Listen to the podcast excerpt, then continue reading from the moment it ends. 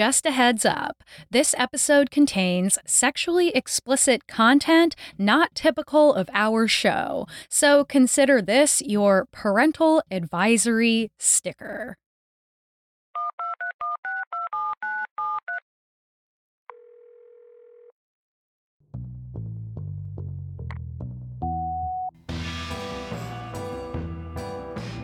Welcome to the Urban Legends Hotline, where we investigate the mysterious tales of your hometowns and stories passed through the old lockered halls of your schools to get to the haunted heart of the urban legends that you grew up hearing and maybe even telling. So now, here's today's tale told to you by our friend of a friend. Hey Chelsey, um, could you look into the Marilyn Manson had his ribs removed rumor? Not because I think it might be true, because I think we've already we've, we've moved past that.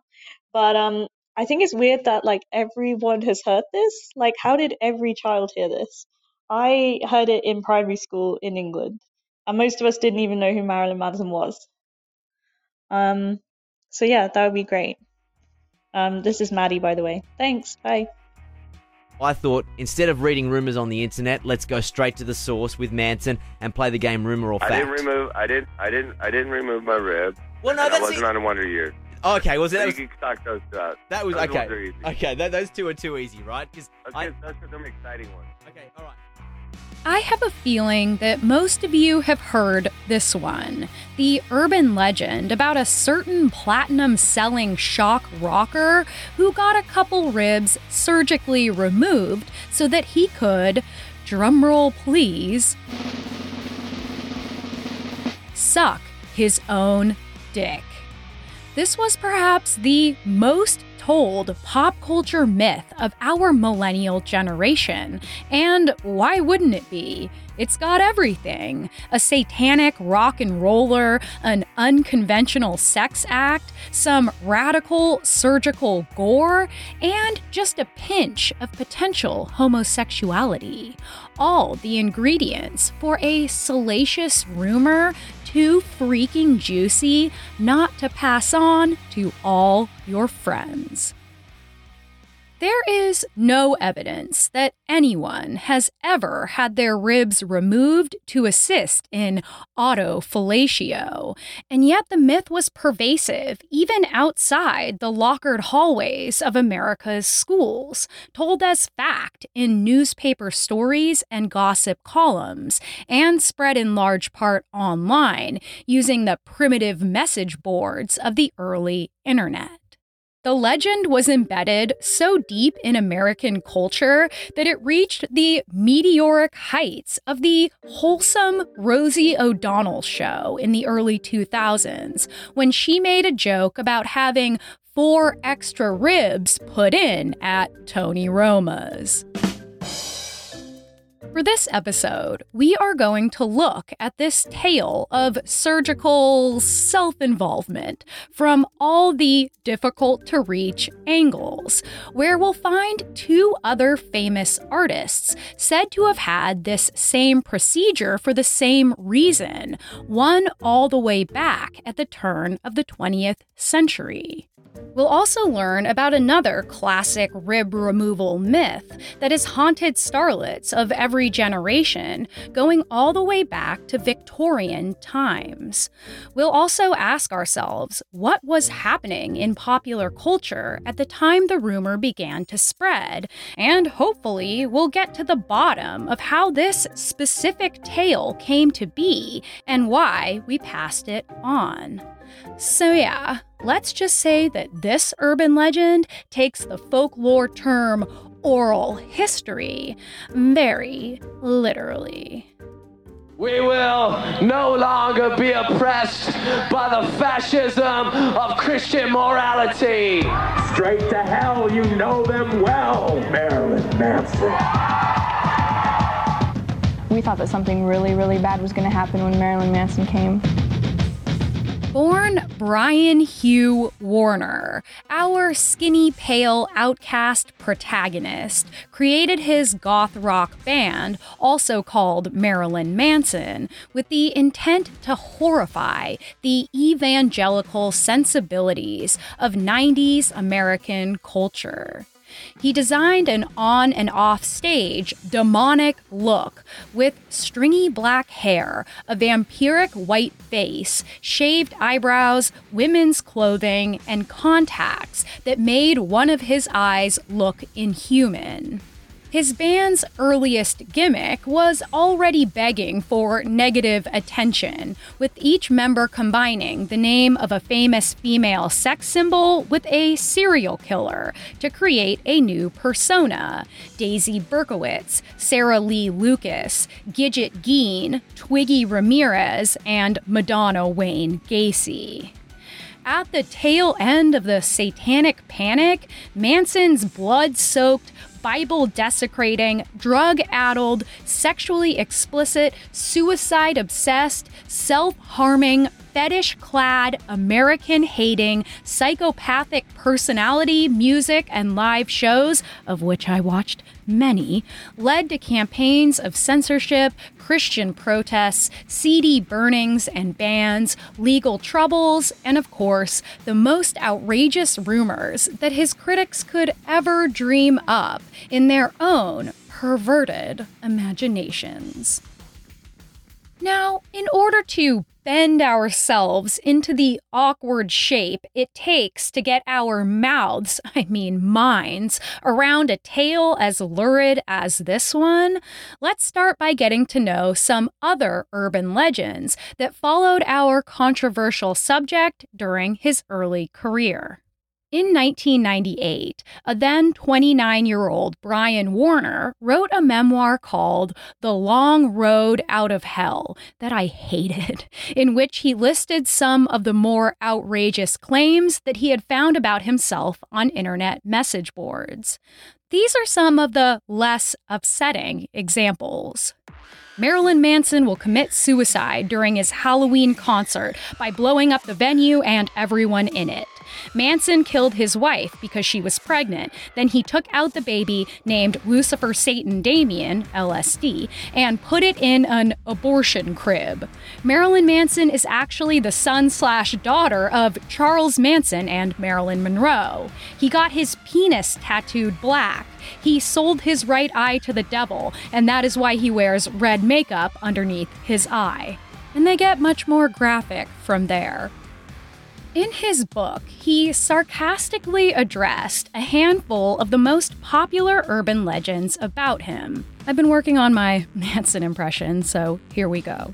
If I really got my ribs removed, I would have been busy sucking my own dick on the Wonder Years instead of chasing Winnie Cooper. Plus, who has time to be killing puppies when you can be sucking your own dick? I think I'm gonna call the surgeon in the morning. Without context, this is certainly a bizarre excerpt, so let's go through it line by line. After addressing our titular legend about rib removal, Manson goes on to mention the late 80s sitcom The Wonder Years, which followed a middle class family through the turmoils of the late 60s and early 70s. The main character, preteen Kevin Arnold, has a best friend named Paul Pfeiffer, who is a classic glasses wearing string bean of a nerd who at one point dates Winnie Cooper, Kevin's on and off girlfriend. Many of us heard the urban legend that this primetime dork, who shared a passing resemblance to Brian Warner out of makeup, had grown up and transformed from a lovable goof into the real life vampire known as Marilyn Manson. It goes without debunking, but Paul Pfeiffer was played by actor Josh Saviano, not little Brian Warner. Now, on to the part about puppies.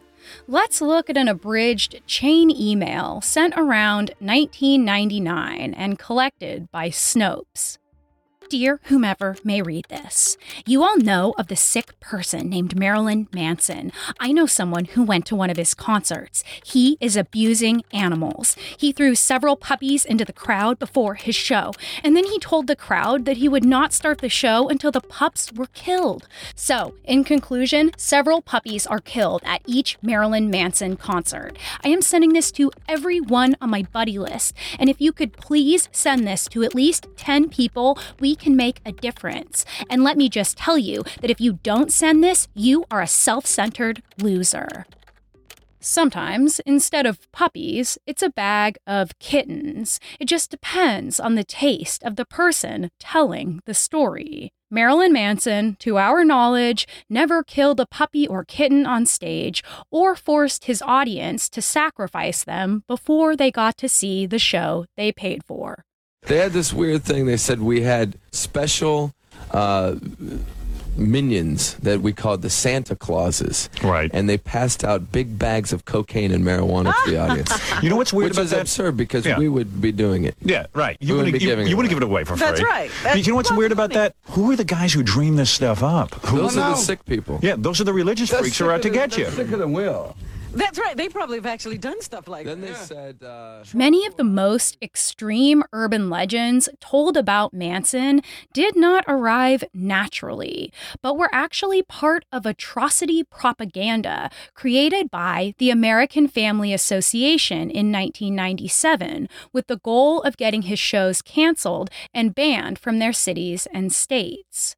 They created fake affidavits written by fake teenagers who had attended Manson's concerts, and the accusations held within could only come from the equally lurid imagination of fundamentalists with a purity agenda posted on their websites, emailed out in mass, and passed out in flyer form at his shows. Their recently saved teen sources stated that Manson had sex with a dog and a sheep on stage, that he made everyone, even children, get down on the floor and have sex with each other after handing out liquid ecstasy to everyone in the crowd, that he encouraged the crowd to sexually assault children after pushing all of them to the front for a future satanic sacrifice, that he performed oral sex with a child on stage, sacrificed a virgin on stage, that he put teenagers in cages and allowed the audience to beat them up. And this is really just the beginning. The band immediately retaliated against the AFA, threatening to bring a lawsuit against them for their defamatory claims, and they eventually scrubbed every mention of Marilyn Manson from their websites. Thanks for staying with us. I'm Bill O'Reilly, and in the Children at Risk segment tonight, we continue our reporting on the corrosive effects of the popular music world on some American children. You've done some pretty bizarre things on stage. I mean, they tell me that you uh, engaged in a sex act with another man on, in a stage in Miami. Is that true? To a certain degree. To a certain degree. It wasn't uh, so much a, a formal sex act. No one was aroused. well, why did you do that? Why would you do Somebody ran on stage. The truth is, the band did do some of the stuff in those affidavits, or at least they simulated the offensive acts named therein. They brutalized homemade papier mache animals and even rained down real animal gore onto the audience. Manson would sometimes cut himself and bleed on stage. He did full on masturbate in front of the audience frequently, and he would sometimes give fellatio to his bandmate, among other sexual acts. The AFA may have grossly exaggerated Manson's on stage depravity, but in a way, they didn't even need to. The truth was shocking enough.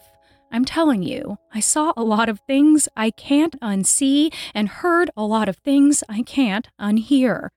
And so it's understandable that Manson became a lightning rod for moral guardians in the late 90s, as the topics of Satanism, sexual perversion, teenage suicide, and violence were a focus of Democrats and Republicans alike. And as always, modern rock and roll was seen as the main culprit of the youth's steep moral decline.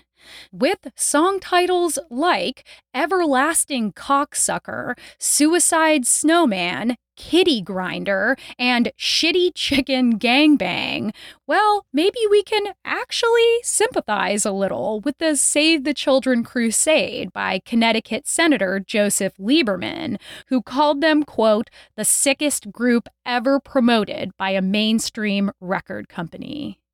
Manson's lyrics are famously soaked in blasphemy, sex, and violence, meant to top the shock charts of the transgressive Olympic Games that was the 1990s. In his early song, Cake and Sodomy, he charmingly sings, I am the god of fuck. Go on and smile, you C word. White trash, get down on your knees. Time for cake and sodomy. Stupid. Actual state bans on Marilyn Manson shows in Utah and South Carolina led to canceled concerts, and the mayor of Richmond, Virginia actually offered the band tens of thousands of dollars to stay away from the city a Florida public school actually tried to catch teens in the act and threatened to expel any students who were seen attending one of their shows. With his frightening, bloody, industrial death metal nightmare stage shows that includes a bizarre, ambiguous, and cruel sexuality, he has offended and titillated many and has become America's living, walking, breathing nightmare. One item on Manson's resume of alleged sins is leading his fans down the path of sexual perversion. This is sexuality. So it's messy and it's complicated. I think every day it's it's a real struggle between chaos and order in every aspect of my life. And it's always going to offend people and titillate others. If you try to dress it up and take it to your parents' house for dinner, it's never going to work. So now we'll look at the reality of Manson's behavior and how it could have contributed to our little piece of modern folklore. His bad reputation has become increasingly more deranged over the last few years as women have stepped forward to detail alleged abuse.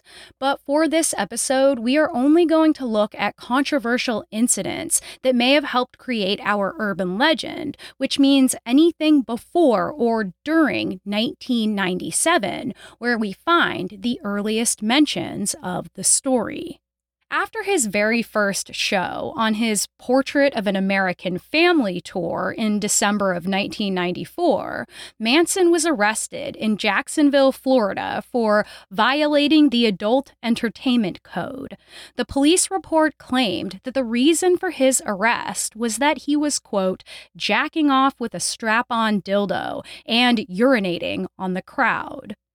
Here is Manson detailing his side of the story. They thought I was masturbating on stage with a dildo, when in fact I was wearing a pair of rubber pants that had some sort of uh, what I'd like to call design feature that looked penis like. And uh, I managed to take them off in time before the police, who were there to raid the show for my uh, lascivious acts in Jacksonville, Florida arrested me. So when I went to jail, and these guys were very much into uh, conservative Christian beliefs, which they really like to fortify with beating the out of me because, uh, well, it was my fault when they said, "Where's the dildo at?" and I said, "Why do you want the dildo?" and that didn't go over well. So In another excerpt from his memoir, he actually guesses at what could have started our urban legend. Quote, for our first set on New Year's Eve, I wore a tuxedo and a top hat. For the second set, a girl named Terry disguised herself as me, wearing a black wig, a tuxedo, a top hat, and a very realistic strap on dildo. When she walked on stage, everybody thought it was me with my dick hanging out of my pants, which was nothing new by that point. And as the band began its version of Cake and Sodomy, I crept around her and gave her a blowjob, so it seemed like I was sucking my own dick. Maybe that's where the rumor that I surgically removed my ribs so that I could give myself fellatio started. I would actually like to point to my own Exhibit C, a 1997 Rolling Stone interview I unearthed that followed the release of the song Tourniquet from his album Antichrist Superstar. He told the interviewer that the song came straight from his twisted dreams. I've always had these dreams about making a girl out of all these pieces of prosthetic limbs, and then taking my own hair and teeth that I saved from when I was a kid and very ritualistically creating this companion. More after this.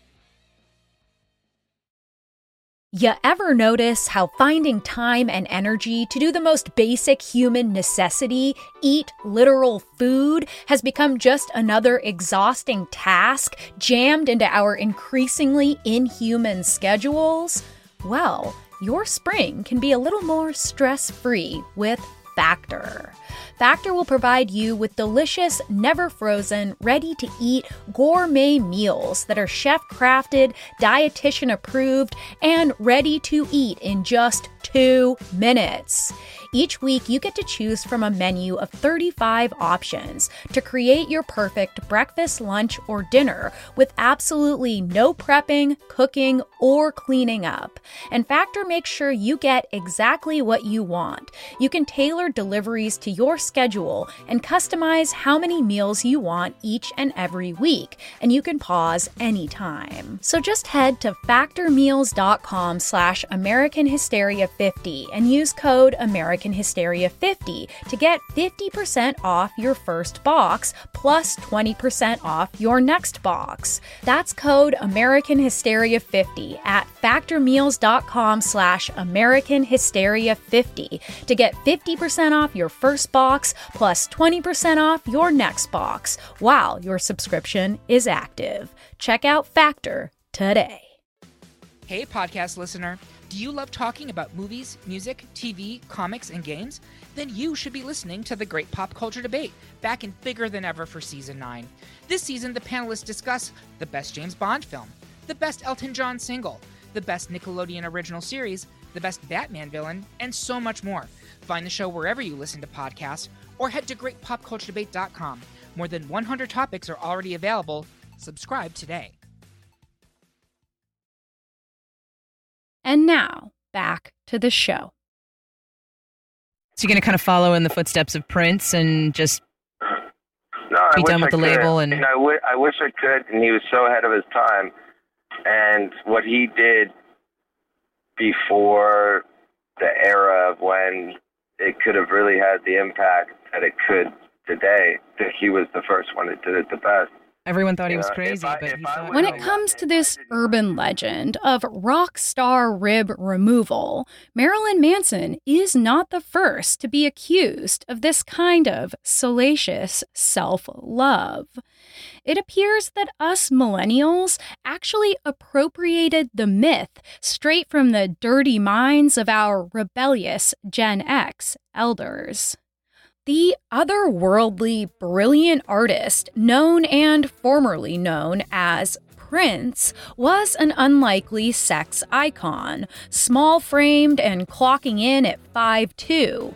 But it didn't matter. His sultry, smoldering persona had much of the counterculture in agreement. This was the hottest man alive, and he definitely knew it. By the second half of the 1980s, it seems people thought that even he wanted to suck his dick. Some religious leaders are also expressing their worry over what they call Prince's permissive attitude toward sex and drugs. Some believe the temptations might be too much for young minds. I think these kids are being suckered into this. In his early career, Prince was a very controversial figure to moral crusaders of every stripe, perhaps even the most controversial. In 1984, Prince fever was at a fever pitch, and Tennessee Senator Al Gore and his wife Tipper innocently picked up a copy of Purple Rain, the hottest album of the year, as a gift for their young daughter. But when they heard the song, Darling Nikki, well, I bought the Purple Rain album for our 11 year old. I felt that it was inappropriate for her and her 8 and 6 year old sister to hear a song describing a girl masturbating in a hotel lobby. I had no warning. In fact, all I knew was from the me- that Prince was the new creative uh, teen idol on the scene.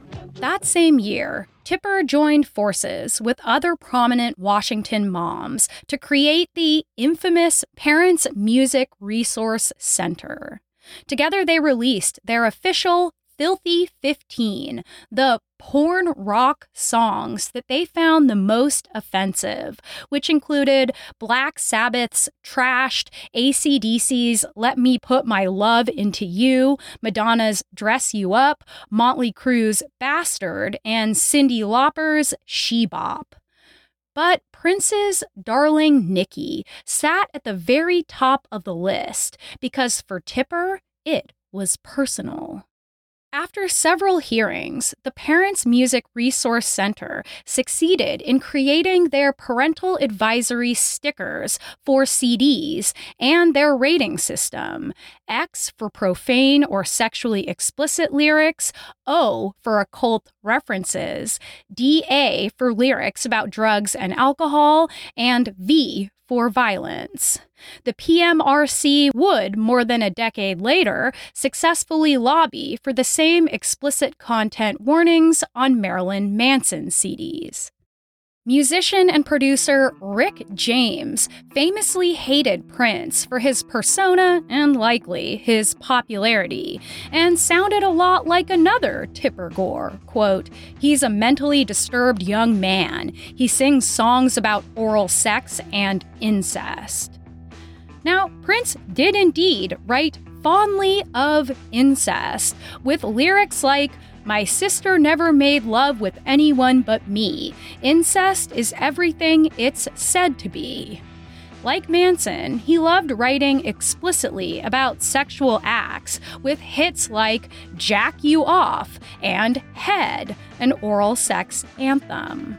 Also, like Manson, the ambiguousness around his gender expression prompted never ending speculation about his sexuality. When the 1981 album Controversy came out, Prince mimicked the questions in his lyrics Am I straight or gay? In the time of a heavy metal moral panic, Prince lacked some of the satanic notoriety of his musical peers and eventually Marilyn Manson, but they shared a decadent notion of overt sexuality that the American mainstream found intolerable. cammin di nostra vita. Mi ritrovai tra le braccia di Climati. que la tirita sí había una. But our urban legend stretches back even farther than that, all the way back to the turn of the 20th century, when yet another controversial figure was said to have removed his ribs for autofellatio. But this time, he was a Royal Italian Army officer and renowned poet. You know, the prototypical rock stars of yore. He was also considered an early architect of modern fascism, but that's a story for another day. Gabriele D'Annunzio's sordid, sensational life was constant fodder for early tabloids and outraged moralists. And like Manson and Prince, he courted controversy at every turn, seeming to gain power from transgressing the boundaries of polite society. He was famous for his cocaine fueled orgies. He rode his horse naked. He enjoyed posing nude for photographs. He bought lavish gifts and poured cash all over his potential concubines, of which there were more than a thousand, many of them quite high profile. And he also required his housekeeper to sleep with him three times a day. He loved to wear custom shoes with little tassels on them in the shape of penises. He had a special robe with a dick hole sewn into it. And of course, there was the rumor that he removed a couple ribs so that he could suck his own dick, presumably through the special little robe hole a famous Parisian courtesan who D'Annunzio tried to woo with a carriage chocked full of roses and a whole bunch of servants lobbing roses at her while she ascended the steps of his mansion, described the moment thusly. Here's my French accent. There was before me a frightful gnome with the red rimmed eyes and no eyelashes, no hair, greenish teeth, bad breasts, and the reputation, nevertheless, for being a ladies' man. Not just a ladies' man, but the most potent sex symbol of his time. Americans were not unaware of this Italian sexual powerhouse, but his exhibitionism was not as welcomed by our Puritan sensibilities. Just like Manson and Prince before him, his suspiciously androgynous qualities were remarked upon often. In 1902, author Henry James called him, quote, a queer, high flavored fruit from overseas. But some American women had a different take, like whiskey heiress Natalie Barney, who was quoted as saying of D'Annunzio, he was all the rage. A woman who had not slept with him made herself ridiculed. Now, it's difficult to know what was true and what was myth, and what stories occurred naturally and which were started by D'Annunzio himself. After all, he once wrote, The world must be convinced that I am capable of anything. Classically, one rumor said he liked to cook and eat the meat of infants. We know that D'Annunzio did not have any ribs surgically removed, but it's possible, even likely, that it was one of the many rumors he started about himself, perhaps inspired by another unrelated urban legend that was going around at the very same time.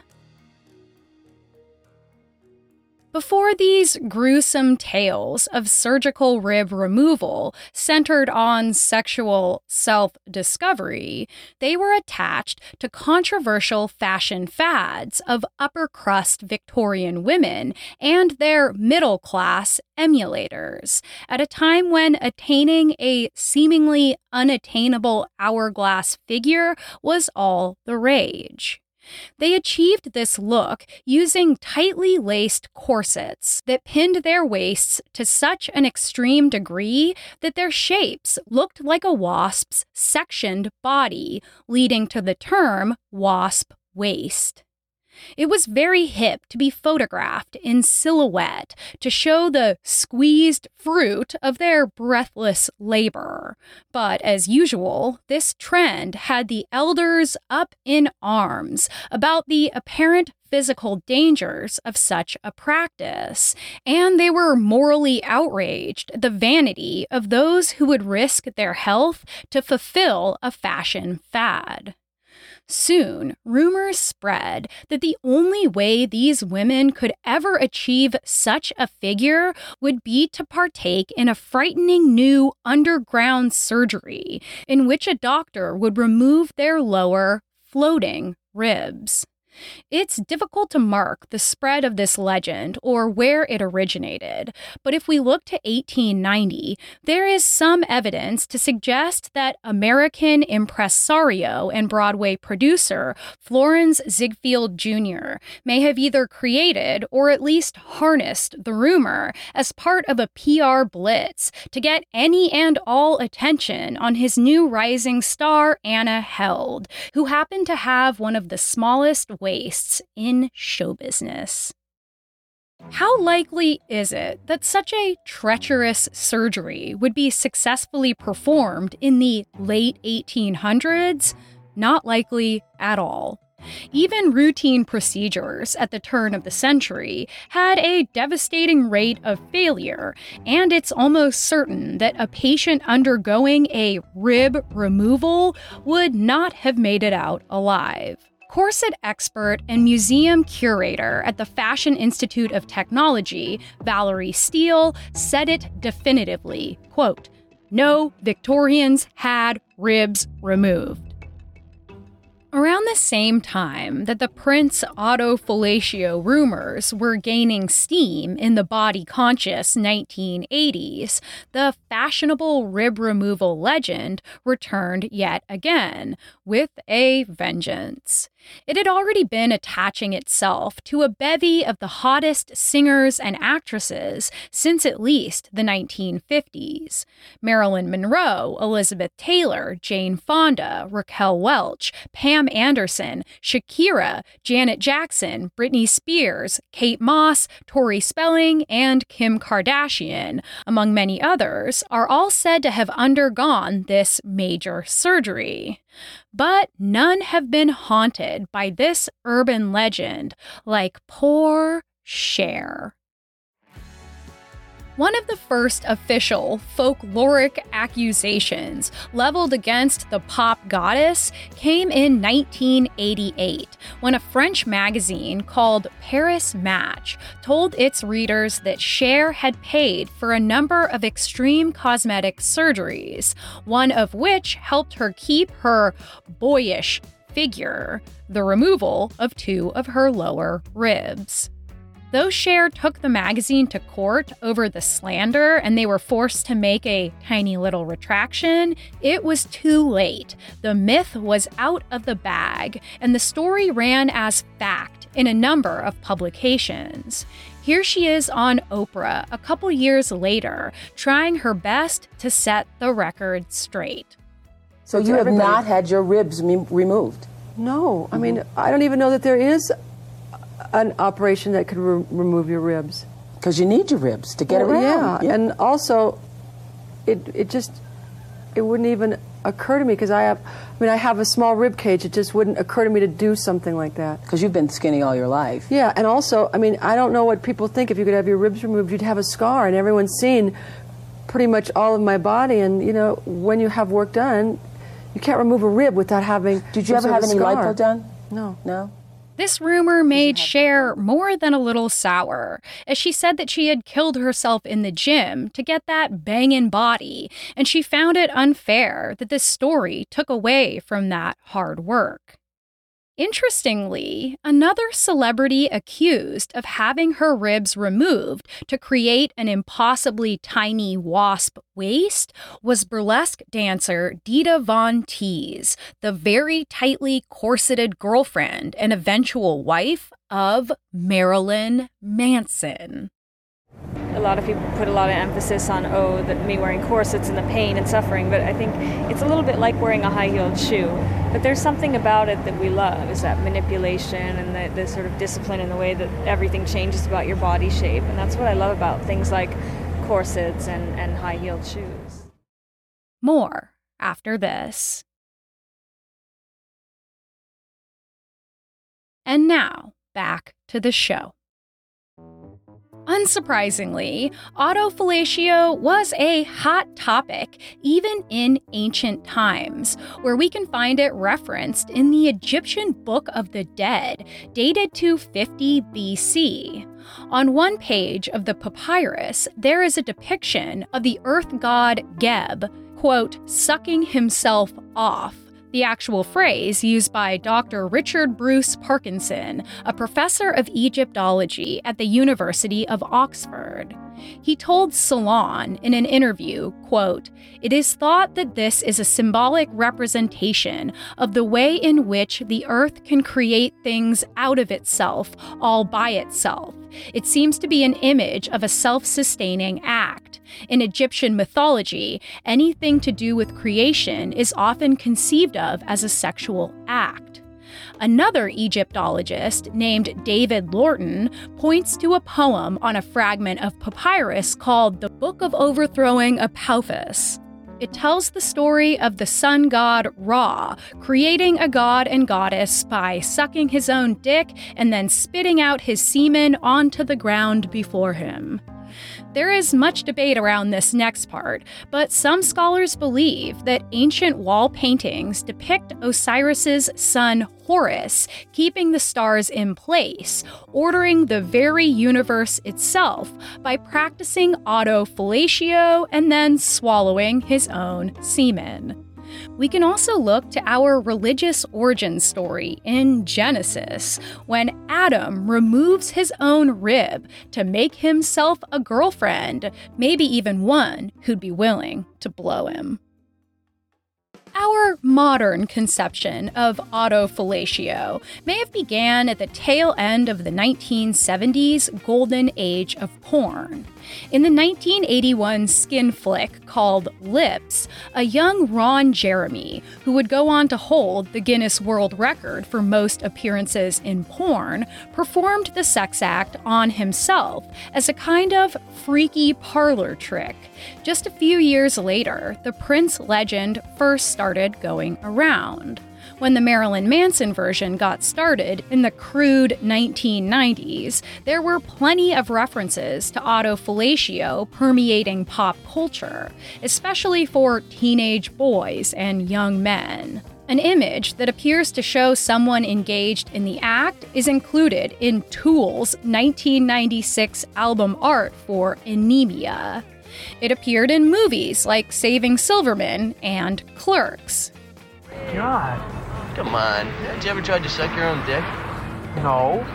Yeah, right. You're so repressed. Because I never tried to suck my own dick? No, because you won't admit to it. As if a guy's a fucking pervert because he tries to get down on himself. You're as curious as the rest of us, pal. You've tried it. It was also a popular bit for stand up comic Bill Hicks.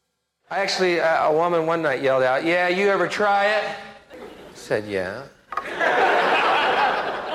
Almost broke my back.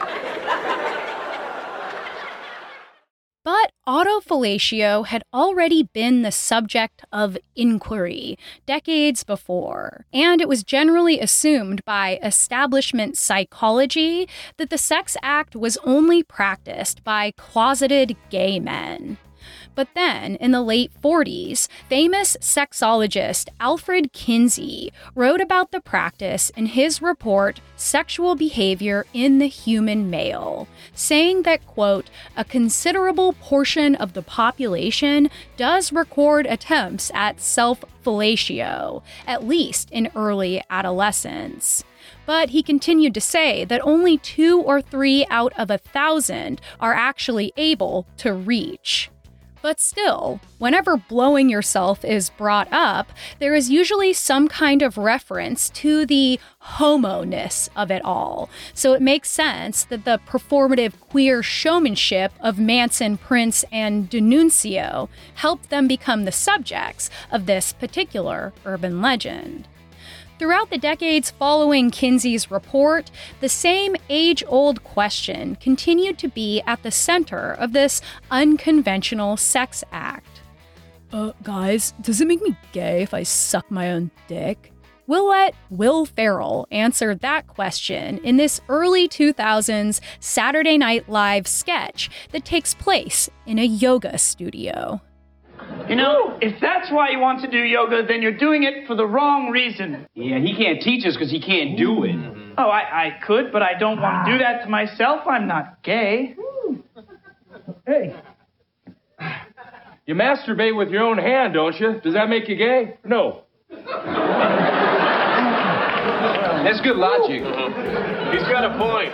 I have to agree with him. Now, hear this. Before the wasp waist craze of the late 1800s, men were sometimes known to wear manly corsets of their own to support their backs when hunting or during military training. But eventually, these corsets became a fashion trend for the elite young men of the next generation. You know, your macaronis, your dandies. And getting that impossibly slim waist was a hipster must. In addition to sporting special pads that could enhance the chest, ass, and shoulders, and most importantly, for some reason, the shins. Of course, these namby-pambies became the source of much public ridicule, and their effeminate style choices were met with accusations that they probably engaged in homosexual acts. Fascinatingly, 100 years later in the 1990s, the corset became a Marilyn Manson signature on-stage outfit. Although I couldn't find any pictures of Prince donning an official corset, many of his outfits did get very close, and his dress was often described in the media as dandy like.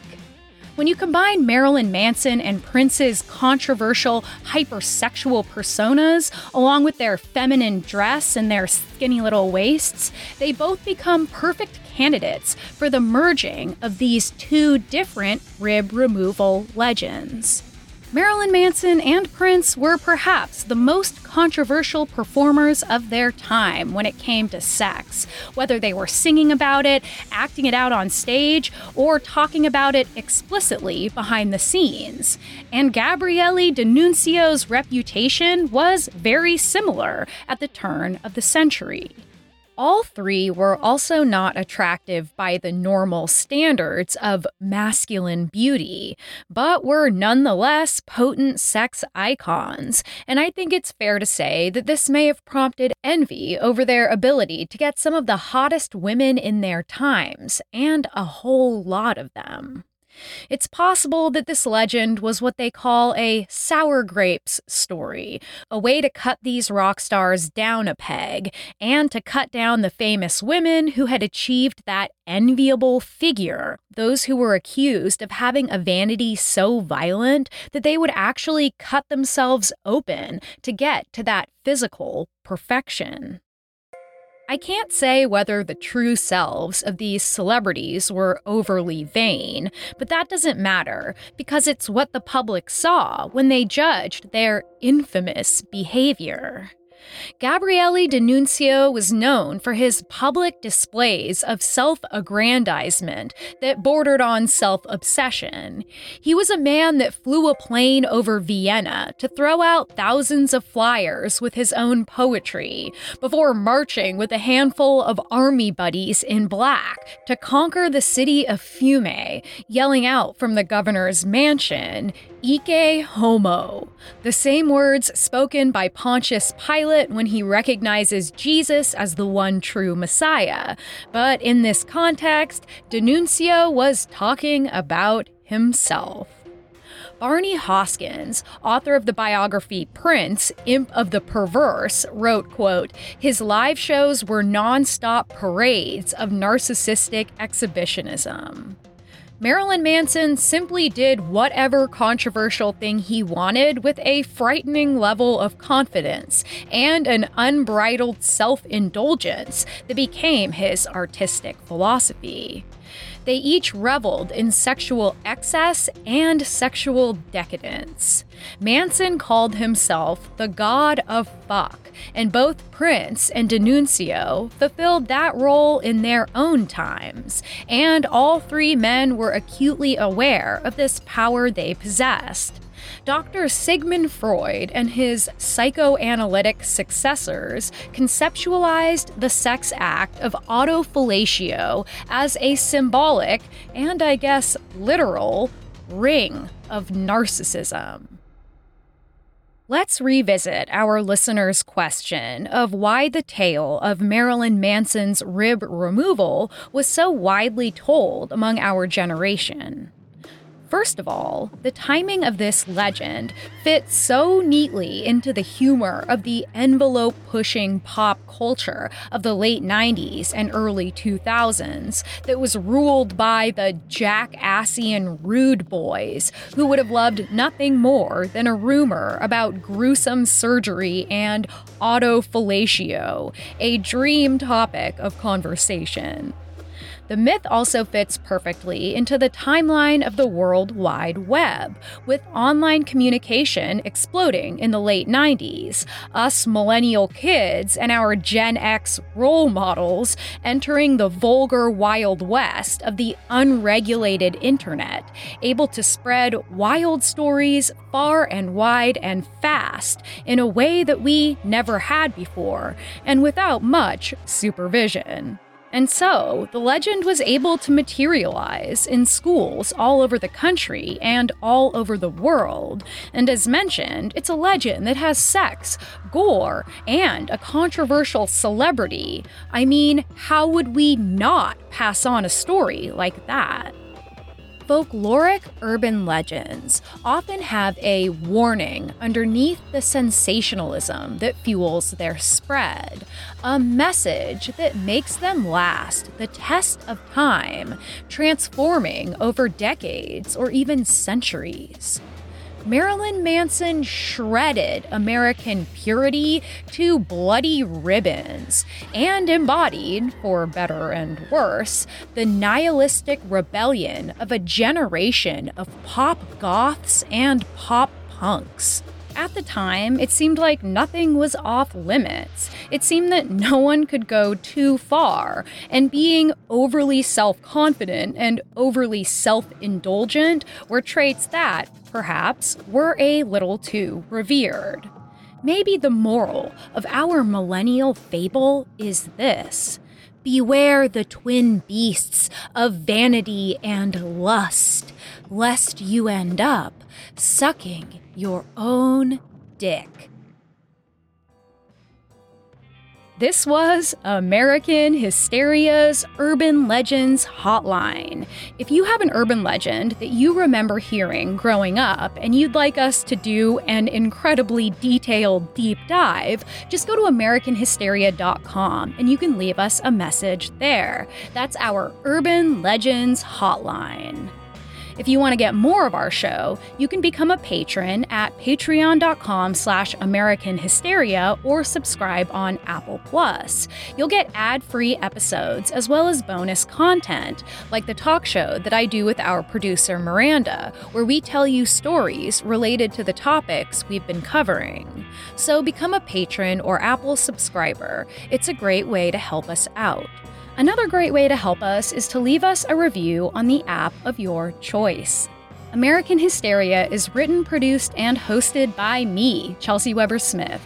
We have sound design by Clear Commo Studios. Our research assistant is Riley Swedelius Smith, and our editor and producer is Miranda Zickler. Thanks, as always, for listening, and I'll see you in the metaphorical millennial mosh pit. Until then, I hope you have a great week.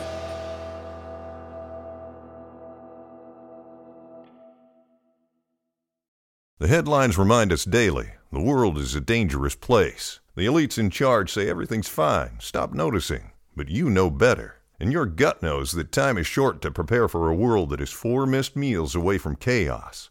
My Patriot Supply has helped over 3 million families become more self reliant and is the company Americans trust to prepare. Go to mypatriotsupply.com and secure their best selling three month emergency food kits. Each contain delicious breakfasts, lunches, and dinners, averaging over 2,000 calories per day. Secure at least one food kit for each family member. For a limited time, save $200 plus get free shipping on all their Ready Hour three month emergency food kits. You're not ready if it's not Ready Hour Foods. My Patriot Supply also has solar power generators, water filtration units, biomass stoves, heirloom seeds, and critical survival gear. Shop mypatriotsupply.com today. mypatriotsupply.com.